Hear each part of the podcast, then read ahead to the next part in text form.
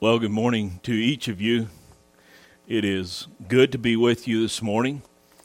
Uh, welcome Lawrence and Tina as well. It's good having you all here. Uh, Marie and your family, it's good to have you here as well, as well as all the home folks. Uh, it's been a while since we've seen a few of you. We had uh, camp last week and we did not meet here, but some of you weren't able to make it. Well, I invite you this morning to open your Bibles to Ephesians 6. We want to continue uh, our study and our, our messages through Ephesians. Uh, we have, just to put context to, to, the, to the message this morning, we have come through, first of all, Paul beginning to open up to the Ephesian believers there what it meant to be saved going what God the Father has done in planning our redemption, what God the Son has done in giving himself sacrifice for our sins and, and, and making us his very own, and what the Holy Spirit is doing in renewing us and, and teaching us the things of Christ and the abiding comforter that he is to his children. And we understand from the book of Ephesians that God has fully invested himself in the salvation of man. He has fully given himself to the work of bringing sinners to himself. And we see here directly how that this applies to us. And we're going to to back up. We're, we're in Ephesians chapter 6 and we're ready for verse 4. We are going to back up to chapter 5 and verse 22 just to read and get the context of, of this passage. The title of this message this morning is part 2 of the gospel in our homes. The gospel in our homes. Wives, submit to your own husbands as to the Lord, for the husband is head of the wife, as also Christ is head of the church, and he is the Savior of the body. Therefore, just as the church is subject to Christ, so let the wives be to their husbands in everything. Husbands, love your wives, just as Christ also loved the church and gave himself for her that he might sanctify and cleanse her with the washing of water by the word, that he might present her to himself a glorious church, not having spot or wrinkle or any such thing, but that she should be holy and without blemish. So husbands ought to love their own wives as their own bodies. He who loves his wife loves himself, for no one ever hated his own flesh but nourishes it and cherishes it, just as the Lord does the church. For we, we are many, me- I'm sorry, for we are members of his body, of his flesh, and of his bones. For this reason, a man shall leave his father and mother, and shall be joined to his wife, and the two shall become one flesh. Now, this is a great mystery, but I speak concerning Christ and the church. Nevertheless, let each one of you in particular so love his own wife as himself, and let the wife see that she respects her husband. Chapter 6 Children, obey your parents in the Lord, for this is right. Honor your father and mother, which is the first commandment, with promise, that it may be well with you and you may live long on the earth. And you fathers, do not provoke your children to wrath, but bring them up in the training and admonition of the Lord. Let's pray. Father, as we have read your word and we hear your word, Father, we know that from your word, you, uh, you teach us, Lord, who you are. So this morning I pray that you would open our hearts to receive something of yourself. an understanding of you, Lord. And that this word would not come apart from a close and an intimate relationship with you through your Son. Open our minds and our eyes, open our hearts, open our ears. Mold our hearts, Father, that we may understand your truth. Give us eyes to see what you want us to see and understand. Give us ears to hear and to receive it. Give us hearts to obey. We give you all praise and glory because it is all yours. We, we are of you, we come from you, and all glory be to your name. In Jesus' name, amen. Well, we're going to spend the first, this is probably going to be divided in two passages, but into two messages. I decided I was not going to do what I did done the last few times and went over, so I'm going to try to get you out of here in time. So, beginning here in verse 4, this, this, this message to you fathers, it comes to us fathers in the context of the rest of the admonition and the teaching that he gives about the home. And we have many young men here who are beginning in your in your married life. You're starting homes. You have started homes or you, maybe you're anticipating starting a home. This uh, as well as young ladies this is for you. And i want you to take heed to to the direction that god gives because this will greatly impact your future this is going to make the difference in your home life. This is going to change the trajectory of the next generation. And I say this with love and yet with firm conviction that you and I must have Christ within to be who God has called us to be. So let's let's look here. First of all, he says, "And you fathers." The context of this is in the home, the Christian home. The training and the teaching of children that God has that God has given to us, the, the, the, the commandment to train and teach our children, it is rooted in God bringing together um, one man and one woman to create one home for their children. We notice that as we look back here in, in Ephesians 5, beginning in verse 31. For this reason, a man shall leave his father and mother and shall be joined to his wife, and the two shall become one flesh. We see this going all the way back into Genesis, where God brought made the woman. He had made the man, and then he made the woman, and he brought the woman to the man. And the woman and the man were joined together in marriage. And the man said, This is now bone of my bone and flesh of my flesh. And God says there that He has joined them together. He has blessed this union. He is the one who has infused His grace, He's given them grace together. And so, in this new home, they are creating an atmosphere. They're creating a place. They're creating the ability to have children and to raise children. In fact, this is at the heart. If you want to break the scriptures down, this verse that this, this passage of scripture that we're looking at right now, you find it contained in almost every book of the Bible that God, in his desire to bring to him a people for himself, he goes to the root, to the heart of the issue, and that is fathers and mothers. Because the fathers and the mothers today are bringing up the fathers and mothers of tomorrow.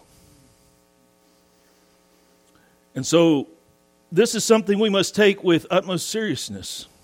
We must take it with, with an attitude of wanting to learn what is it that God wants me to get from this. Now, the possibility here is that Paul uses, maybe using, he dresses fathers, but I don't think this means that mothers are all off the hook.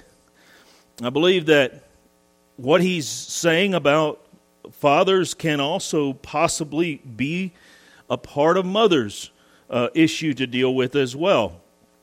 And it's, uh, in fact, fathers, the word fathers is used in Hebrews meaning fathers and mothers or parents. There's a, the, it's interpreted in the English Bible there as parents, the parents of Moses. Here, the same word is interpreted as fathers. So, the fathers, though, are the target of this admonition. He's, he's, he's laying the responsibility at the head of the home, if you please. Go back to Ephesians 5 again, and we find here in verse 25 Husbands, love your wives, just as Christ also loved the church and gave himself for her, that he might sanctify and cleanse her with the washing of water by the word, that he might present her to himself a glorious church, not having spot or wrinkle or any such thing, but that she should be holy and without blemish. So husbands ought to love their wives as their own bodies. He who loves his wife loves himself. And so we see here that God has established the fact that we as fathers are to be the, the instruments of love, of His love, to our families and to our children, because this is how He treats us. This is what He does for us. Notice in verse 30 in verse 30 we are members of his body of his flesh and of his bones god uses us or, or holds us is what i meant to say as part of himself when he brings us into the kingdom of god he, he brings us into union with jesus christ and therefore just as christ is received back to heaven as his son and he's given authority and power so the believer is united in Christ.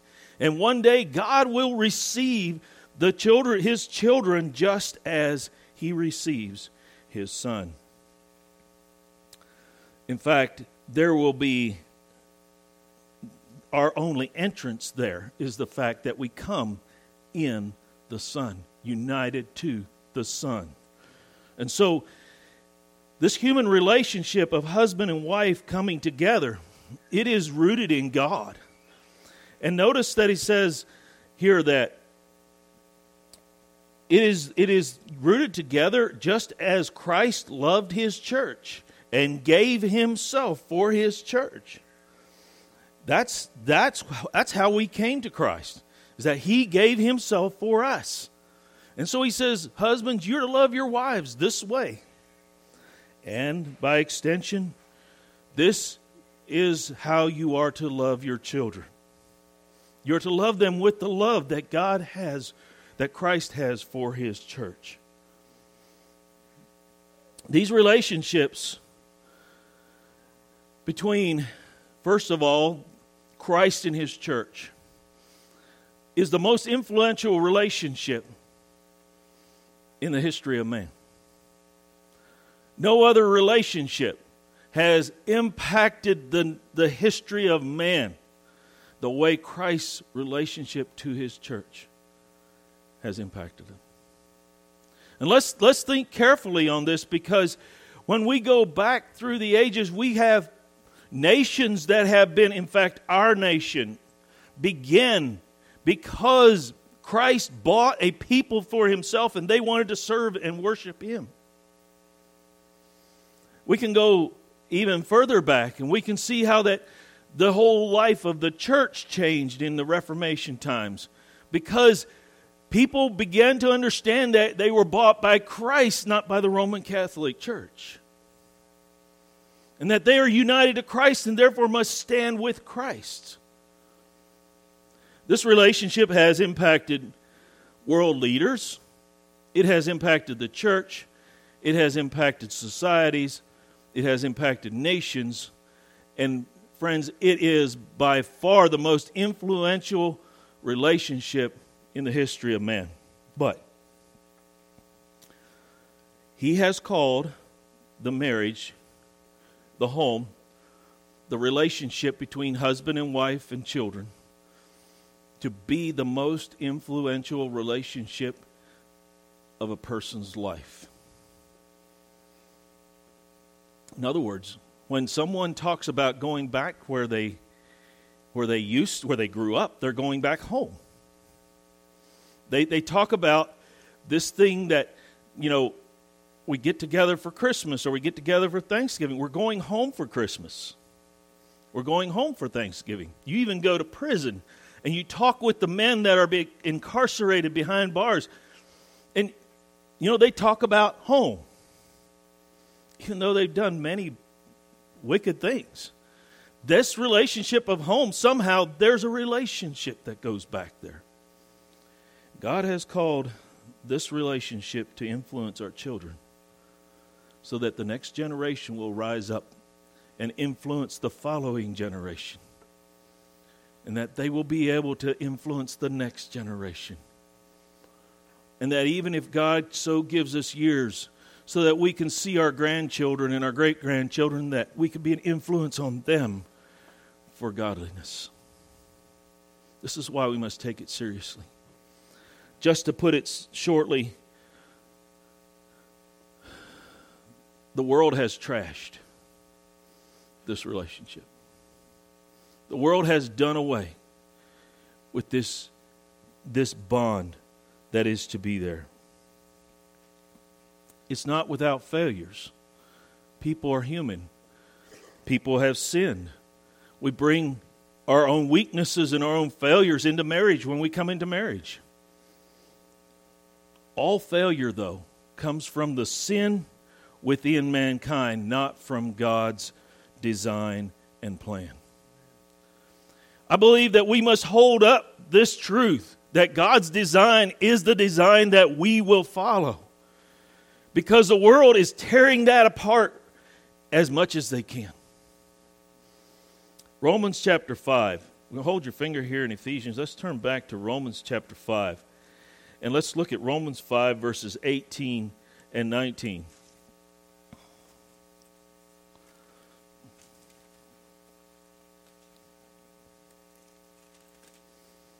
Verse 18 Therefore, as through one man's offense, judgment came to all men, resulting in condemnation. Even so, through one man's righteous act, the free gift came to all men, re- resulting in justification of life. For by, as by one man's disobedience many were made sinners, so also by one man's obedience many will be made righteous.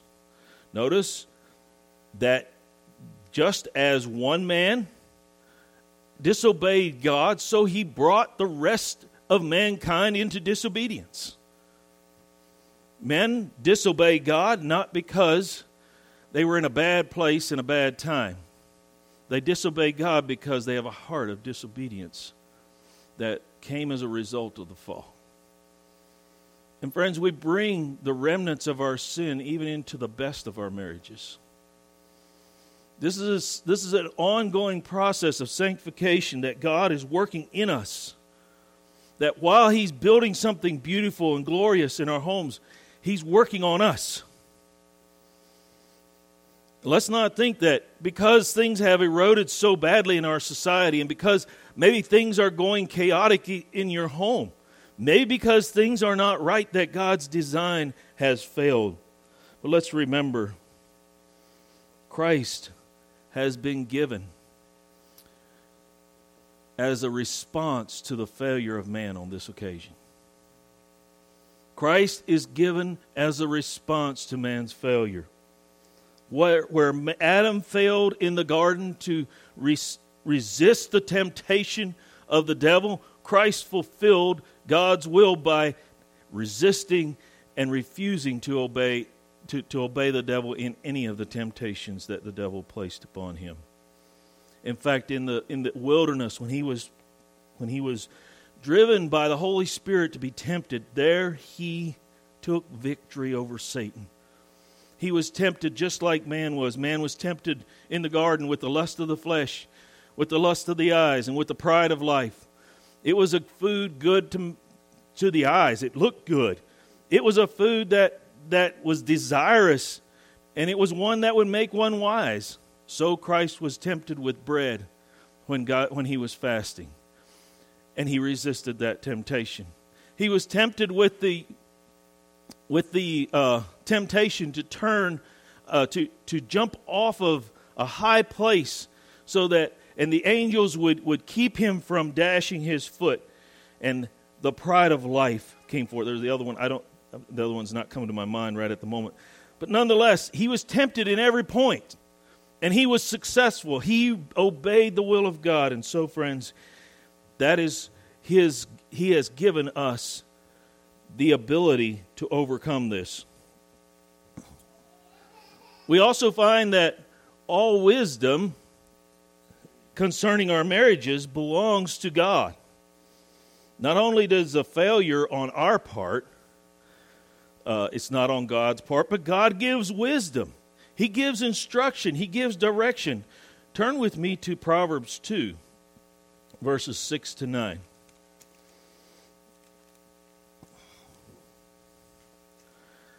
In Proverbs chapter 2, beginning in verse 6,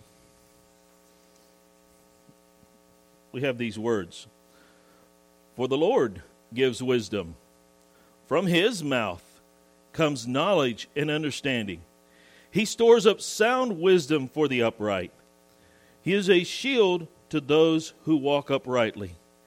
He guards the paths of right of justice and prever- preserves the way of his saints.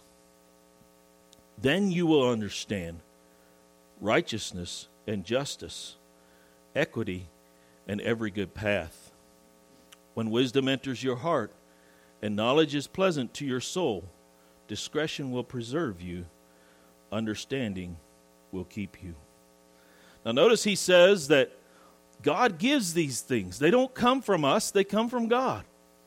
And so in order to get them from God, what does he say in verse the beginning of the of the of the passage there, verse chapter 2, verse 1.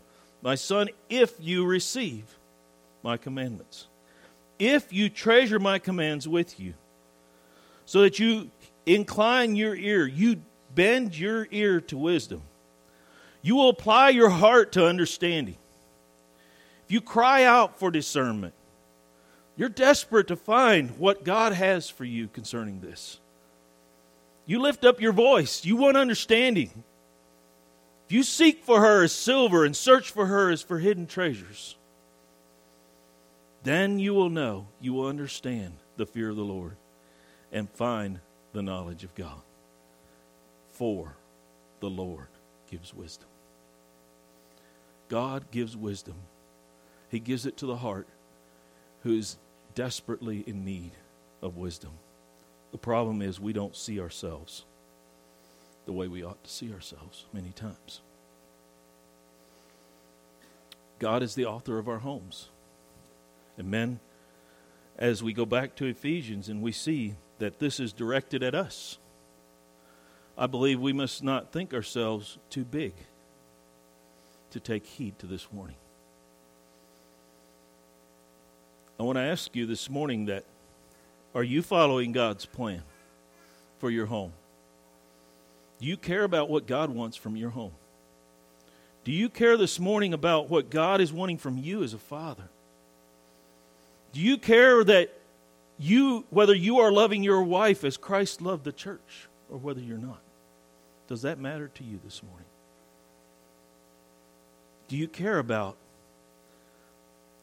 the place your children are today, if you have children? Do you care about these things? Are you allowing Him, fathers, to teach you and to train you how to truly love your families? Are you letting Him teach you? You know, the world paints men as macho men, strong men men who can do anything they put their mind to, self made men. It's not God's measure of a man, by the way. Though God may have given you that ability, praise God for it. The measure of a man is if you're willing to bow at his feet and take instruction off of him. Are you willing to learn from him?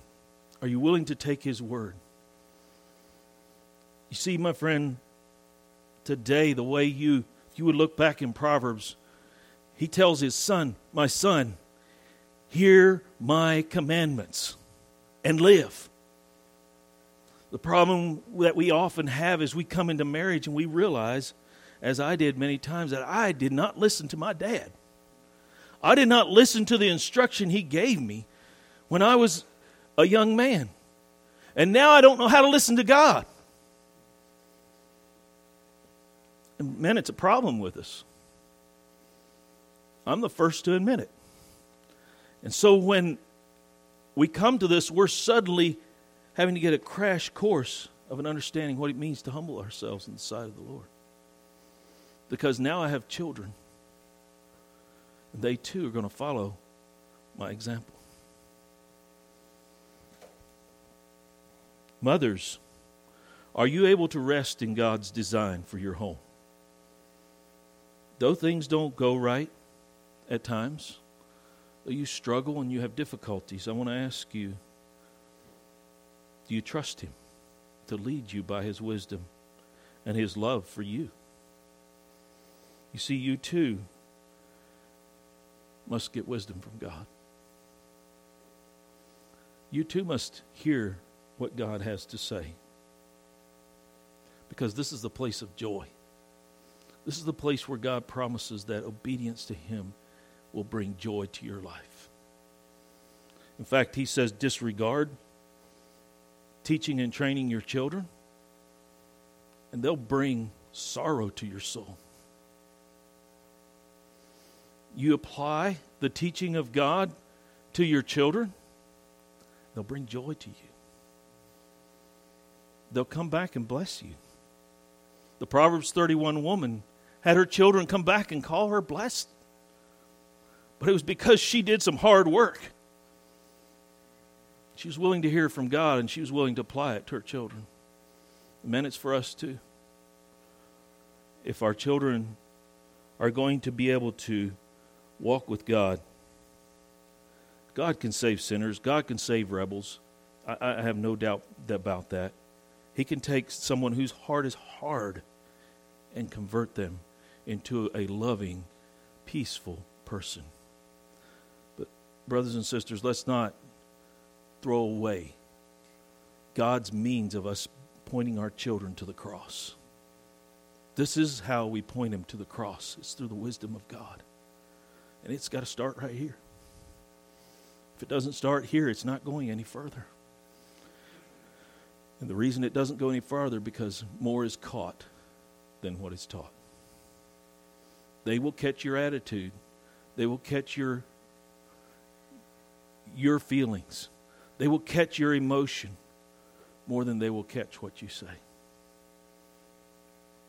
And the way we, the only way we, we find ourselves successful in obedience to God is when it's here and we apply ourselves to teach it and to train with it.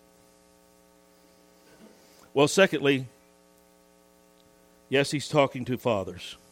But secondly, do not provoke your children to wrath. God's injunction here is against abuse. It is provoking to wrath. Colossians 3:21 says is, is a mirror passage, a, a corollary passage. It says, Fathers, do not provoke your children lest they be discouraged. And that's literally what it provoke here means to rouse to wrath. To, to just attempt to make someone angry or upset them, to exasperate them. In fact, God says in, in, in, Romans 10 that He is doing this to Israel because they have turned against Him. He says, I'm going to provoke them. I'm going to arouse them, stir them up, because they have left the way of truth. That's God's prerogative to do that to his to the people over whom he rules because he in turn is working to bring about the salvation of all who will come to him. The reason we do this to our children though is to dominate, to control and to manipulate them. We find this all the time. As we we don't have to go very far, we can go to the grocery store. You don't find uh, you find that these these things are used and it frustrates the children. The children are upset and there's no relief for them to be being upset. They're just upset.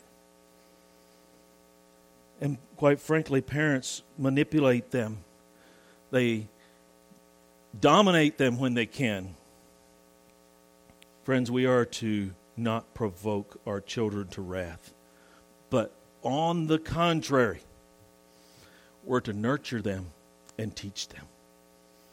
And this includes a personal relationship with your children. This is the kind of relationship God has with His children. He personally loves His children, He nurtures us and teaches us. And this is the kind of relationship we are to have with our children. History would tell us in this passage, at the time of this passage was written, that it was a common way for fathers to rule their household with rigid control and little feeling for their families. It was a much of a different culture of that day. Many times they had servants in the household. The father was trying to run everything, uh, control, take, take headship over his servants, and and and, and uh, rule his household. And yes, he even in the best of days, he could come across this way because he had very little time. But brothers and sisters, we must make this a priority. Our future generation, our children coming behind us, they need to see God at work. And that's why he says, Fathers, do not provoke your children. God does not provoke his children to wrath.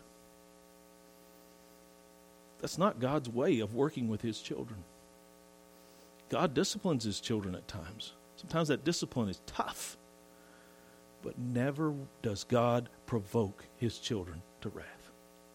God is not about the business of stirring up his children against himself. Proverbs 30 and in verse 33, we have a verse that talks about this. Proverbs 30 and verse 33 says this For the churning of milk produces butter, the wringing of nose produces blood, and the forcing of wrath produces strife. It will ultimately produce strife and chaos in your home if you take this path. It is the means of abuse. closely related to this strife will be chaos and confusion because you're, you're making things confused in their minds. You, the Father, who, from whom they should experience love, from whom they should experience teaching and instruction and nurturing. You're cold. You're indifferent. You're uncaring and it confuses them. They won't hate you so often as much as they will hate themselves. They'll hate themselves. This way of sin leads many fathers to relate to their children. This is the way sin leads many fathers to relate to their children. I see it in the place where I work. Men don't want to be with their fathers, and their fathers don't want to be with them because their father, they and their fathers just absolutely cannot get along. Brothers and sisters, that's not what God intended. The gospel, what we have been seeing God tell us through the book of Ephesians, the gospel is the answer to this problem. It is the gospel and no other. Don't think for a minute that you can go to a seven step program somewhere. They might be able to diagnose your sin, but they cannot make you conquer the evil that resides in the natural man. The natural man must be conquered by Christ and Christ alone. And so there is where you must go, and there is where I must go. Let's turn for a minute to Matthew chapter 8. And Jesus was dealing with some people here. I'm sorry, not Matthew, John chapter 8. I've got the wrong. It's John chapter 8. Jesus was taught was dealing with some people here who were very much the same way, natured that very way of if if of provoking, of abusing those who did not agree with them. And you would think Jesus of all people, surely his perfection, surely his glory being displayed. People would have said, There's no way I'm going to do this with him. Well, let's just read this passage, verse 37. Let's begin in verse 34. Jesus answers them Most assuredly, I say to you, whoever commits sin is a slave of sin. And a slave does not abide in the house forever, but a son abides forever. Therefore, if the Son makes you free, you shall be free indeed. I know that you are Abraham's descendants, but you seek to kill me because my word has no place in you. I speak what I have seen with my father, and you do what you have seen with your father. Then they answered and said to him, Abraham is our father. Jesus said to them, If you were Abraham's children, you would do the works of Abraham. But now you seek to kill me a man who has told you the truth, which I heard from God. Abraham did not do this. You do the deeds of your father. Then they said to him, We were not born of fornication. We have one Father, God. Jesus said to them, If God were your Father, you would love me. For I proceeded forth and came from God. Nor have I come from myself, but he sent me. Why do you not understand my speech? Because you are not able to listen to my word. You are of your father the devil, and the desires of, the, of your father you want to do. He was a murderer from the beginning and does not stand in the truth, because there is no truth in him. When he speaks a lie, he speaks from his own resources, for he is a liar and the father of it. Notice as we go to verse 37 these people claim to be the descendants of Abraham. Friends, they were very religious. These were people were meticulously religious. They obeyed what they believed was down to the very spices that they kept in their pantry as far as tithing them. They would be exact in what they did. But listen, they were proud of it. They were proud that they had a natural lineage to Abraham. Religious pride will always reject the truth. Religious pride will always cause us to abuse others and will destroy anyone who bring and we want will cause us to want to destroy anyone who brings the truth against us. And so Jesus here he makes it clear in verse 38 that his word comes from the Father. It's not even his own word, it comes from the Father. And what did they say about it? He said, I speak to you, I speak what I have seen with my Father. You do what you have seen with your Father. Their response to his word from God was to respond with a word from their Father, whom he later says was the devil himself. I believe we must understand that ultimately this sin is rooted in Satan. It is rooted in the work of Satan within the heart of a lost sinner. Now, I believe that a believer is set free from the root of his sin. But we are this, this root of sin that, is, that we're set free from, that, we're, that has been overcome, is replaced with the Spirit of God living within. But we're encased in a body of flesh. We're encased in a body that still has a desire for sin. The natural the natural inclination of our bodies is that we want to follow where our where our nature was rooted in when we were born. You see when we were when we were lost, there was no competition between our spirit and our body. Our spirit wanted evil and our body wanted to do evil. But when a man becomes or a person becomes born again, there's a new nature put within them. And when they are born again, they are set free before God and they have peace with God. But they begin a war with themselves. The battle begins to rage against the flesh because the flesh still wants and craves those things of sin. Listen, I, I know that our weakness, though the root of that weakness is overcome, brothers, Yet we become, we find ourselves lapsing back to the flesh because that's where we were born.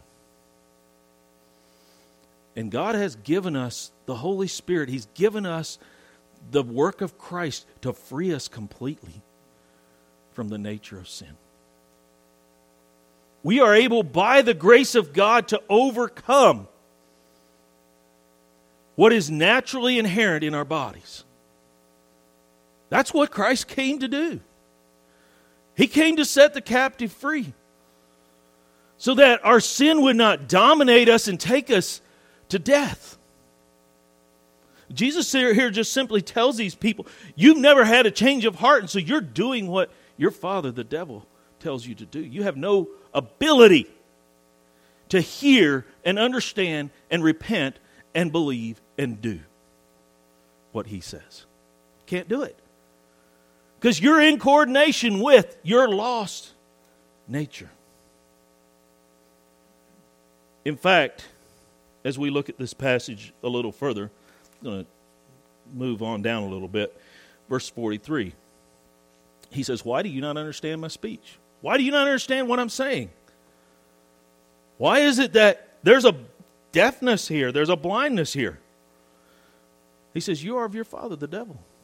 And the works of your father you want to do. You're doing what you want to do. You're saying what you want to say because this is your nature. Friends, this is the greatest deception is to believe that we're saved. We're highly religious. We can order our family in, in all kinds of good things but we're lost. I want to tell you this morning, fathers, if you're lost, Jesus is your only hope. Jesus is the only way to find peace in your home. Because the lost man cannot help anyone else to find the way. Jesus said it the blind lead the blind, they both fall into the ditch. And this is a this is a clear testimony that when we become arrogant, we become proud, we become abusive. Arrogance in the heart, the pride of the heart leads to abuse and deception. We don't hear the Word of God anymore. We can put it on other people, we can apply it to anybody else's life. When I can't take it for myself, there should be all kinds of red flags that go up and say, something's wrong.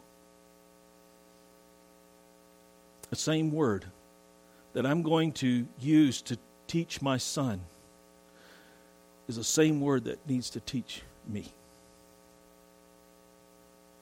And that starts at a young age. You see, we're abusers by nature in the old man.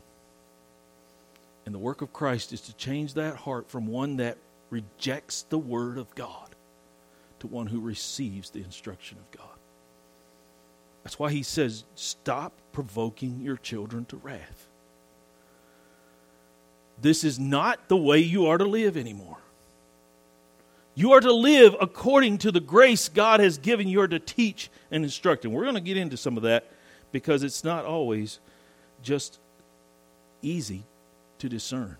It's not always easy to work our way through. We, by nature, do not love God. Do not love as God is commanding us to love, which is how he Christ loved his church. It's going to take something supernatural to do what God is calling us to do, husbands and fathers. It's commonly the weak, weakness within us is also a place that God has given us to function. Loving our wives as Christ loved the church is probably the hardest thing you could ask any man to do. To love his children the way Christ wants you to love your children is probably something that that stretches all of us to the max. But he calls us to do it. You know why? Because the provision of salvation is there to do it. And we must rest in his grace. We must get our provision from him, not us. It means that I lay myself down to receive what God has for us. We'll turn quickly to Malachi 4, the last book of the Old Testament, the last verses of the Old Testament. Malachi 4.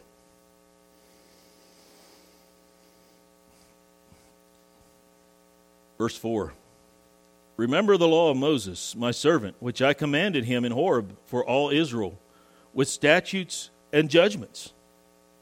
By the way, how did that work? When God gave his statutes and judgments, he says, Go ahead and possess the land and make this a kingdom that is a kingdom of my people. You're my people. I've called you out. You're to establish my way. You're to spread the gospel to the nations, literally. How did that work out? There's an ultimate failure. Israel wound up at this point being taken into captivity. And we're under captivity even in the day of Christ. But let's notice what he says. He says in verse 5 Behold, I send you Elijah the prophet before the coming of the great and dreadful day of the Lord and he will turn the hearts of the fathers to the children, and the hearts of the children to their fathers.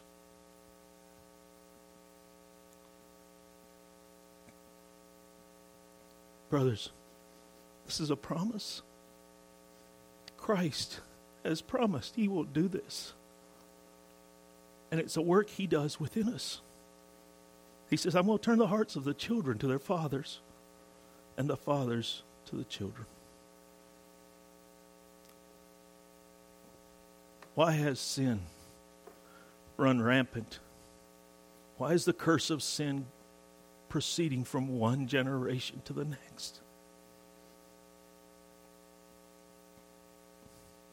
Because men don't turn their hearts to their children.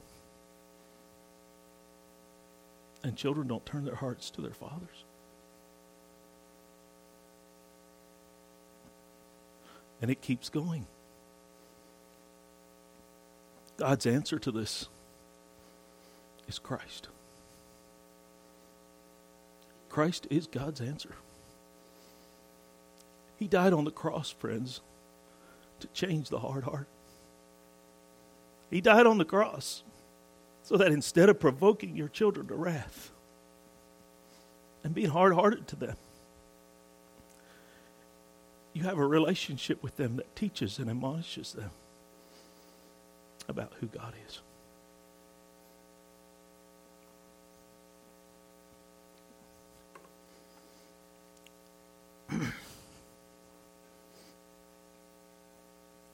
To ask you this morning, fathers have you been transformed in your hearts by the work of Christ?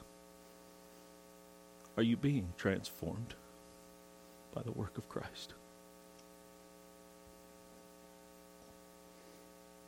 You only fulfill God's intentions for you and your family as you are changed by the gospel that you seek to point your children to. You will only be successful in pointing your children to the gospel if that same gospel changes you. And, young men, that goes for you sitting here today and you're not married and maybe no prospects of marriage. Young ladies, as the gospel changing your heart. Let's not think ourselves too big to say that will never happen to me. Let's not think ourselves so good that we will never do something like that. The thing we need to ask ourselves is the gospel changing my heart. Am I broken over my sin? I still remember, even as my children were young, how that the Lord began to work in my heart. And rather than being upset at my children for the things they did, I began to weep because I knew that what they were doing came from dad, probably. I want to tell you, friends, that's what we need to get hold of. We're no better than our children. We're no better than our fathers. We're no better than our grandfathers. Unless the gospel gets a hold of us, we don't have anything. I don't care how religious we are. I don't care if we do everything right every Sunday. It's just an empty shell if the gospel doesn't go to our homes. And men, it's got to start with us. God must get a hold of our hearts. And we must lay ourselves before Him say, Lord, what is it that you want me to do? And when we have to correct our children, when we have to teach our children, let's teach them in remembrance that, but for the grace of God, I'd have done the same thing.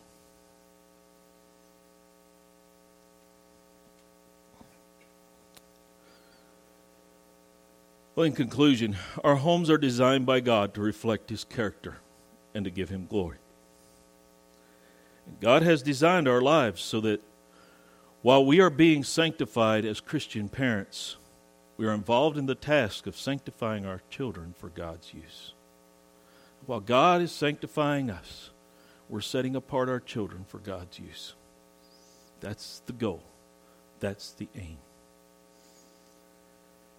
if we're going to create a godly atmosphere in teaching godly in a godly manner, we must submit ourselves to the God who alone can save our children. Let us remember something, brothers and sisters.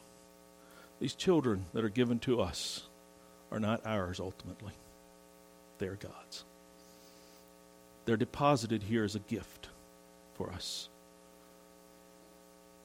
And we are here to raise these children, not just the way everybody thinks we ought to, but how God says we should.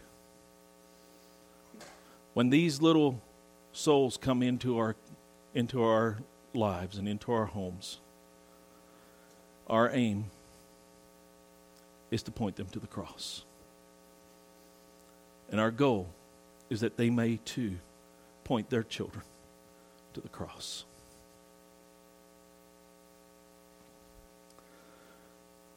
May God give us grace and wisdom as we allow His Spirit to penetrate our hearts and uncover the content of that's there of the heart that's there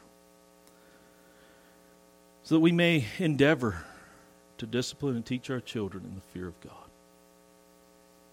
Let's take courage because this is not just to tear you down. But, brothers and sisters, it is to take you to the place of hope, and that is Jesus Christ. Never lets his children down, he never forsakes them, and he will always give you the wisdom you need. Well, we want to finish this verse next time. Let's pray before we dismiss. Our Father, as we stand here before you, we thank you, Lord, for this for this truth of your word. Lord, how that you want your gospel, the work of the Lord Jesus Christ, to come to our own hearts. And it must change us, Lord. And you are working to sanctify us who have been changed. So, God, give us humility.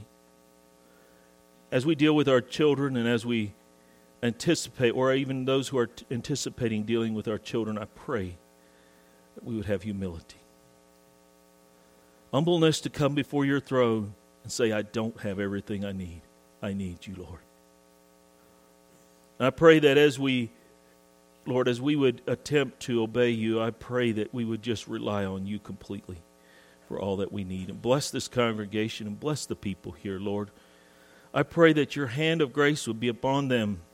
Lord, that you would move them by your Spirit, that the gospel would prosper in their lives, that they would be rich in faith towards you, and that your hand of grace would be upon them, and your face may smile upon them, and the blessing that you have promised to your children would be upon them.